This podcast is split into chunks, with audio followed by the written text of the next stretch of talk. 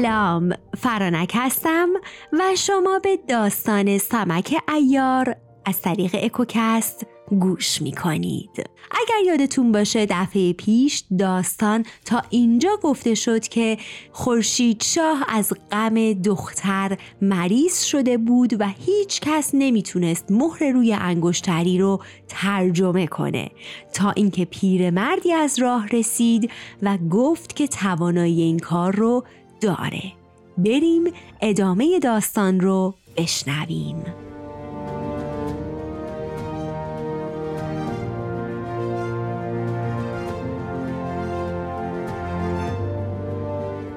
پیرمرد زبان گشود و به علاجش پرداخت چرا که داروی حقیقی شاهزاده در دست آن پیرمرد بود گفت ای شاهزاده بدان و آگاه باش که این انگشتری از آن دختر شاه چین است. نامش محپری و دایه جادوگر به نام شروانه دارد که در جادوگری آنقدر چیر دست است که شاه چین با تمام رعیتش از دست دایه و کارهایش عاجز شده. از حال دختر دیگر نمی‌توان گفت. دایه چون از شاه خشم گیرد دخترش را از او دور می کند و جایی می برد که هیچ کس نمی داند. مانند همان که در آن مرغزار دیدی تا چندی بگذرد. وقتی شاه دل دایه را به دست آورد آنگاه دختر را بر میگرداند و ممکن است در این بردن کسی او را دیده و مفتونش شود و شک ندارم که دایه پادشاهان و شاهزادگان را به دیدار دختر می‌برد تا عاشقش شوند چنانکه تو را برد. شاید آن گورخر دایه بود. نام آن دختر را هم او بر نگین نقش کرده است. به دست مرد استادی در چین که نامش سعد نقاش است. آنگاه موم خواست و با موم نقش نگین را برداشت. تلسمی مشجر پدید آمد. هر کدام از حروف که نیک بود حروف میم می پی ری و یی پیدا شد. آنگاه تلسم گوشا را باز کرد و به ایشان نشان داد همگی از گشودن آن تلسم عاجز ماندند. شاهزاده گوش می‌کرد تا همه را بشنود. پس گفت ای پیر این دختر فقفوری که می‌گویی شوهر دارد یا نه؟ پیرمرد گفت ای شاهزاده شوهر نکرده و تا آنجایی که من شنیدم بیست و یک پادشاه از او خواستگاری کردند ولی از عهده بر نیامدند. دایه همه را مورد خشم قرار داده است. خورشید شاه گفت چرا؟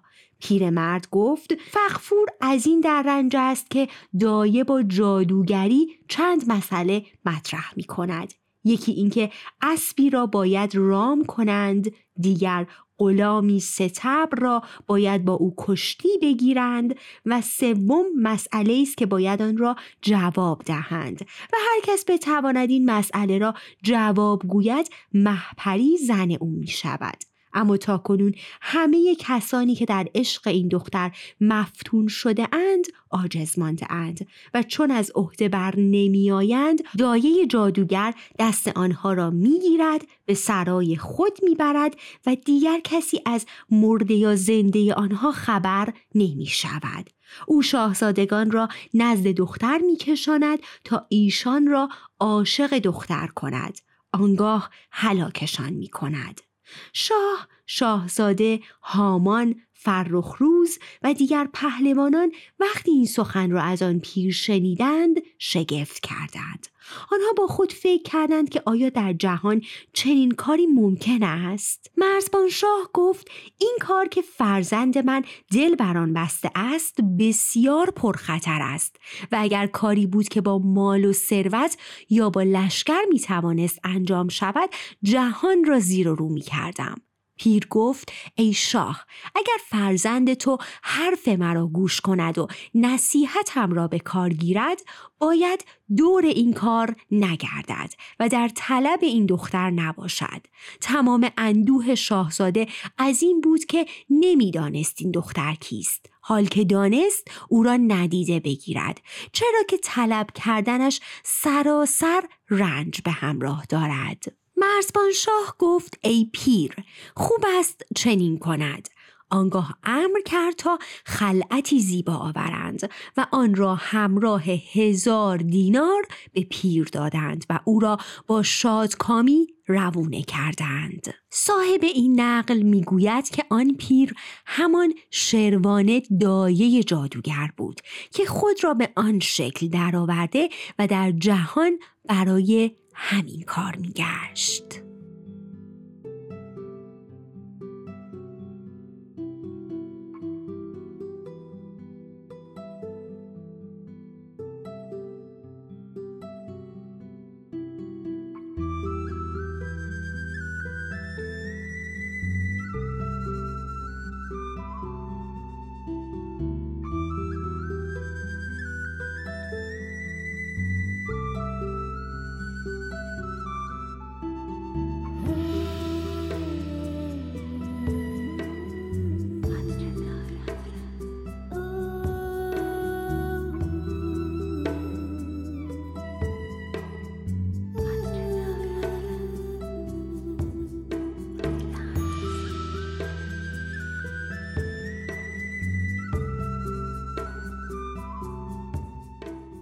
وقتی پیرمرد را روونه کردند شاه رو به فرزند کرد و گفت ای پسر بر تو روشن شد که آن دختر کیست و کجا می‌توان یافتش.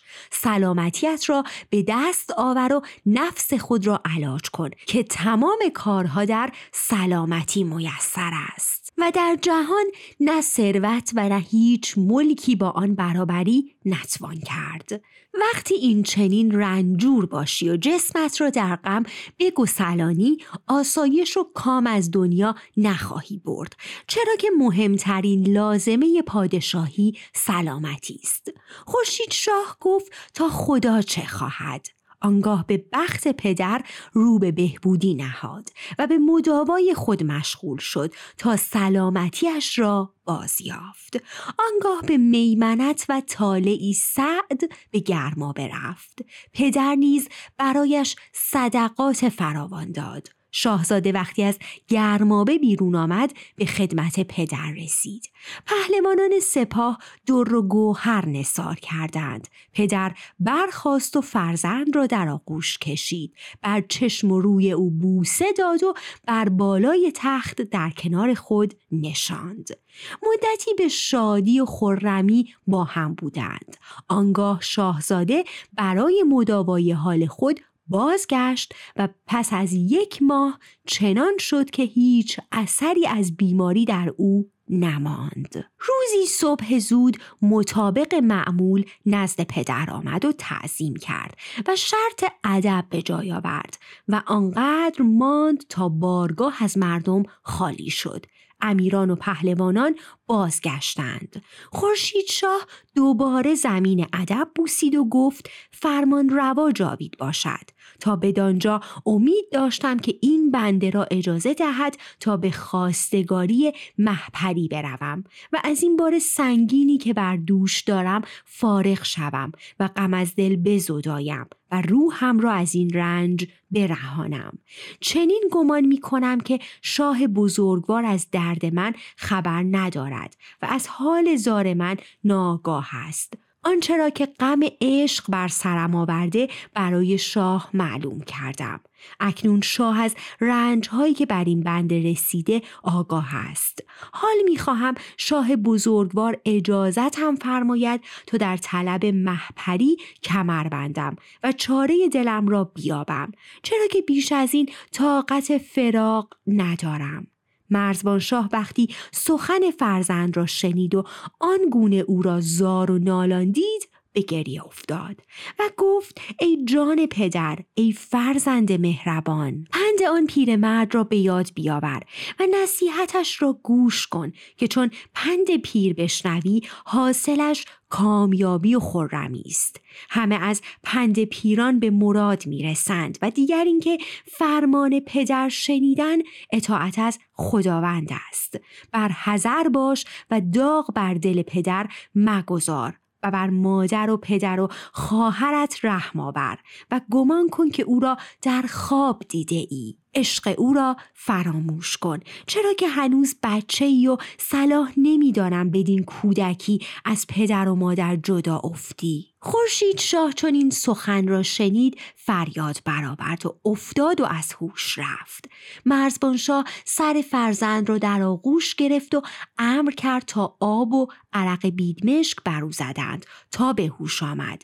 چون به هوش آمد در دم بنای ناله و زاری گذاشت و فریاد برآورد که ای پدر تو را هیچ رحم بر من نیست از درد دل من خبر نداری و غم فرزندی چون مرا نمی‌خوری. هرچه بیشتر هم بگویم چه سود دارد که تو دردم را نمی‌فهمی؟ تو این درد را تجربه نکردی و تلخی فراغ نچشیده ای تا وقتی که نمی‌دانستم دختر کیست و معوایش کجاست تحمل غمش بر من آسانتر بود و اکنون بر من به مراتب سختتر شده است. آن موقع از دل بیمار بودم. همانطور که دیدی تنها هوسی در دل داشتم. اما اکنون بیماری من بیماری روح است و هوس من به عشق تبدیل شده و حال دیگر بیقرارم. اگر به من اجازه دادی که هیچ وگرنه خودم را هلاک می کنم چرا که بیش از این طاقت کشیدن درد فراغ را ندارم. تو بیرون میدان جنگ ایستاده ای و نظاره می کنی و برای جنگیدن آسان است. اگر برای آنکه مالی خرج می شود یا لشکری بسیار باید همراه ببرم من ام کنی؟ گرچه گفتن ندارد اما می‌گویم که من نه مالی می‌خواهم و نه لشکری. بگذار تا بروم. من مال و لشکر بسیار دارم اما تنها می‌روم تا او را ببینم و با مردانگیم به دستش آورم. نه اینکه هلاک شوم. پس تو را سزاوار نیست که غم خوری شاه گفت ای پسر به یزدان پاک سوگند و به جان تمام پاکان و نیکان و سر تو که بسیار برایم عزیز است این سخن را از برای مال و لشکر نمی‌گویم که نمی‌توانم رنجت را ببینم. تا تو این شربت فراغ را به دست من بدهی. برایم دشوار و بسیار ناگوار است. آن هم برای فرزندی چون تو که اگر هرچه مال و گنج میراث پدر در جهان است خرج تو شود بهتر است از اینکه رنجی به تو برسد. پادشاهی من تو راست لشکر و سپاه جمله غلامان توانند. تو جانی و هزار بار از جان عزیزتری که در این باره گفته اند چیز از پی جان است نه جان از پی چیز. چون جان برود کجا به کار آید چیز. پس بر حذر باش که چنین اندیشه‌ای بر دل نیاوری. اما خورشید شاه به هیچ روی قانع نمی‌شد. و همچنان میگریست و مرزبان شاه نیز از غم فرزند گریه می کرد. هامان وزیر نیز حضور داشت. پس گفت ای شاه بزرگوار سخن از حد گذشته است. در پی برآوردن کار فرزند باش. بر او ببخشای که نمی‌توانی او را از این کار برحذر کنی. سپس وسایل رفتنش را آماده کن که بیشک او به طلب دختر می رود و این کار تنها به دست او میسر است. اگرچه رنج بسیار می‌برد ولی در آخر به مرادش می‌رسد چرا که طالعی نیکو دارد. سخن منجمان را شنیدی که سرگذشتش را در سفر چگونه گفتند و من هم می‌دانم که در سفر کارهایش سامان می‌گیرد و آن دختر را به دست میآورد و به مرادش می‌رسد. مرزبان شاه وقتی این حرف را شنید بر صورت فرزند بوسه داد و گفت جان پدر شاد باش که پدر آنچنان که میل تو است کارت را سامان می دهد و تو را به طلب دلارام می فرستم. باشد که کامت براید خورشید شاه پدر را ستود و با دلی شاد به خانه آمد. مرزبان شاه نیز وقتی دید که پسر با دلی شاد از نزدش رفته است امر کرد تا در گنج ها را گشودند و مال بسیاری از جواهر و طلا و نقره و مشک و انبر و کافور و جامعه های اطلس رومی و بغدادی به اندازه بیست خروار فراهم کرد. همچنین خیمه و خرگاه و فراشخانه و اسلحه خانه و مطبخ و آنچه که به کارش میآمد ترتیب داد. سپس پهلوانان الیان و الیار را نیز فراخواند و گفت باید با فرزند من به سرزمین چین بروید چرا که او آنقدر جوان است که راه و رسم بعضی کارها را نمی‌داند. و دیگر اینکه به گردن شما حق دارد زیرا که این کار به همراه شما برایش پیش آمد. پس اکنون نیز باید با او همراه شوید. هر دو پهلوان شرط ادب به جا آورده و گفتند ما بندگان شاهیم و هرچه شاه فرمان دهد همان می‌کنیم. مرزبان شاه هزار سوار که بیشترشان از خیشان شاه بودند تا بیشتر غم شاهزاده را بخورند گزین کرد تا در این راه همراه فرزند باشند. پهلوانان آماده رفتن شدند روزی را معین کرده خیمه و خرگاه به بیرون شهر بردند. خورشید شاه نزد مادر و خواهر آمد تا با آنها ودا کند. مادر و خواهر از رفتن خورشید شاه شروع به ناله و زاری کردند. گلنار می گفت ای پسر گوی از دیدار مادر سیر شدی. در حالی که من هنوز آنچنان که می خواهم تو را ندیده ام امیدوارم در این فراق زنده باشی که گمانم دیگر دیدار دست نخواهد داد. گلنار همچنان اینها را می گفت و به زاری می گریست خواهرش بر زمین افتاده بود و با فریاد و زاری گریه می کرد. فرخ روز نیز ایستاده بود و زاری می کرد. پس گفت ای مادر اگر دل تو از فراغ خورشید شاه کباب است میدانی که من بدون برادر نمی‌توانم زندگی کنم. اجازه بده تا من نیز با او بروم که بی او این زندگی را نمی‌خواهم. گلنار بار دیگر به زاری پرداخت و گفت می‌دانم که خورشید شاه را عشق از خانمان جدا می کند تو با او چه کار داری؟ نزد مادر بمان تا به دیدار تو شاد گردم. فرخ روز گفت ای مادر دلم بی دیدن روی او آرامش نمی‌گیرد. اگر اجازتم نفرمایی میگریزم و یا خود را هلاک می‌کنم.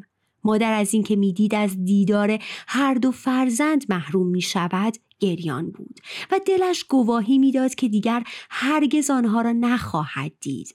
خورشید شاه و فرخ روز ودا کردند و مادر را در آغوش گرفتند و رو به راه نهادند.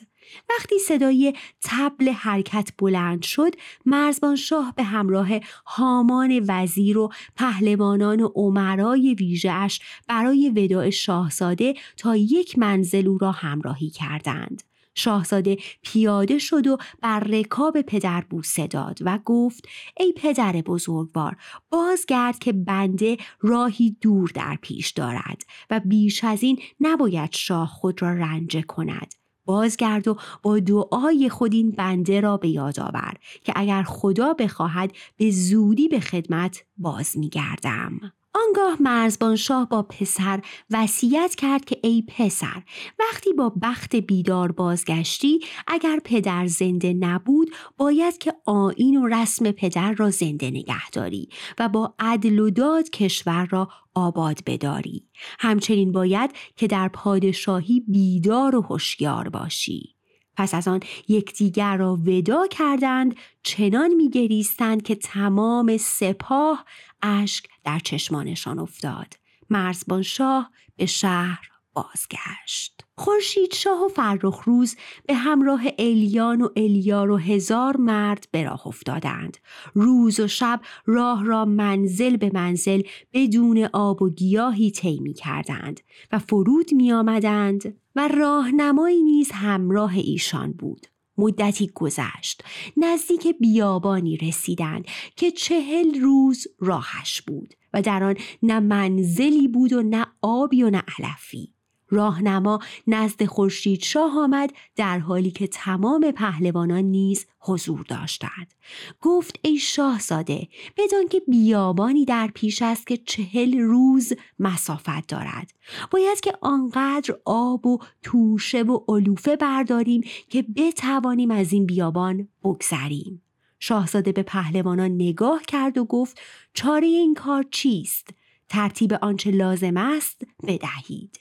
الیان و الیار گفتند چارپایان بسیاری با ما هستند و تهیه نان و آب نیز آسان است علوفه چارپایان را به اندازه پنجاه روز برمیداریم و از این بیابان میگذریم چرا که هرچه در این کار پیش آمده همه آسان است و دشواری به صورت دیگری پیش می آید. دو پهلوان این سخنان را گفتند و هرچه که به کارشان میآمد از نان و آب و علوفه چارپایان آماده کردند. آنگاه روی به بیابان نهادند. بیابانی پدید آمد که گویی هرگز آدمی از آن نگذشته بود. بیابانی بی آب و علف زمینی صاف و نرم و جایگاهی گرم در آن پیدا شد که مسکن دیوان و قولان سهمگین بود. لشکر با ترس و حراس در این بیابان پیش رفتند تا نیمی از آن را پیمودند. همانطور که پیش می رفتند ناگهان شیطان حسد گریبان الیان و الیار را گرفت و دیو وجودشان به جوش آمد. رو به کاری بد آوردند. پس به هم گفتند چرا باید گوش به فرمان کودکی باشیم؟ بر او شورش می کنیم و تمام این ثروت را به چنگ آورده و خودمان فرمانده و پادشاه می شویم. آنگاه در این فکر شدند که با فرخ روز چه کنند.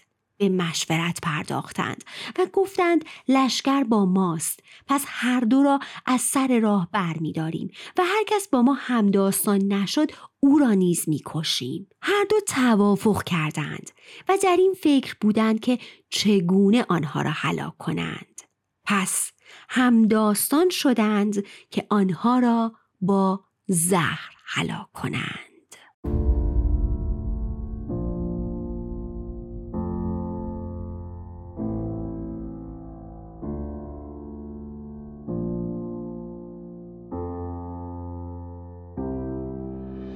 داستان رو تا اینجا نگه میداریم.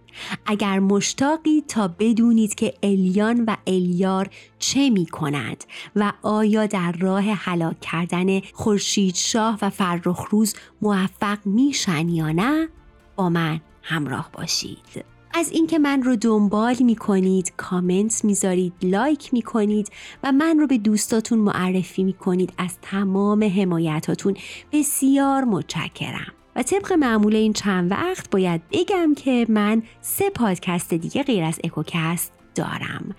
یکی سیاهان فولکلور و پادکست جدیدی رو منتشر کردم به اسم دلدادگان که داستان اشاق ایران و جهانه.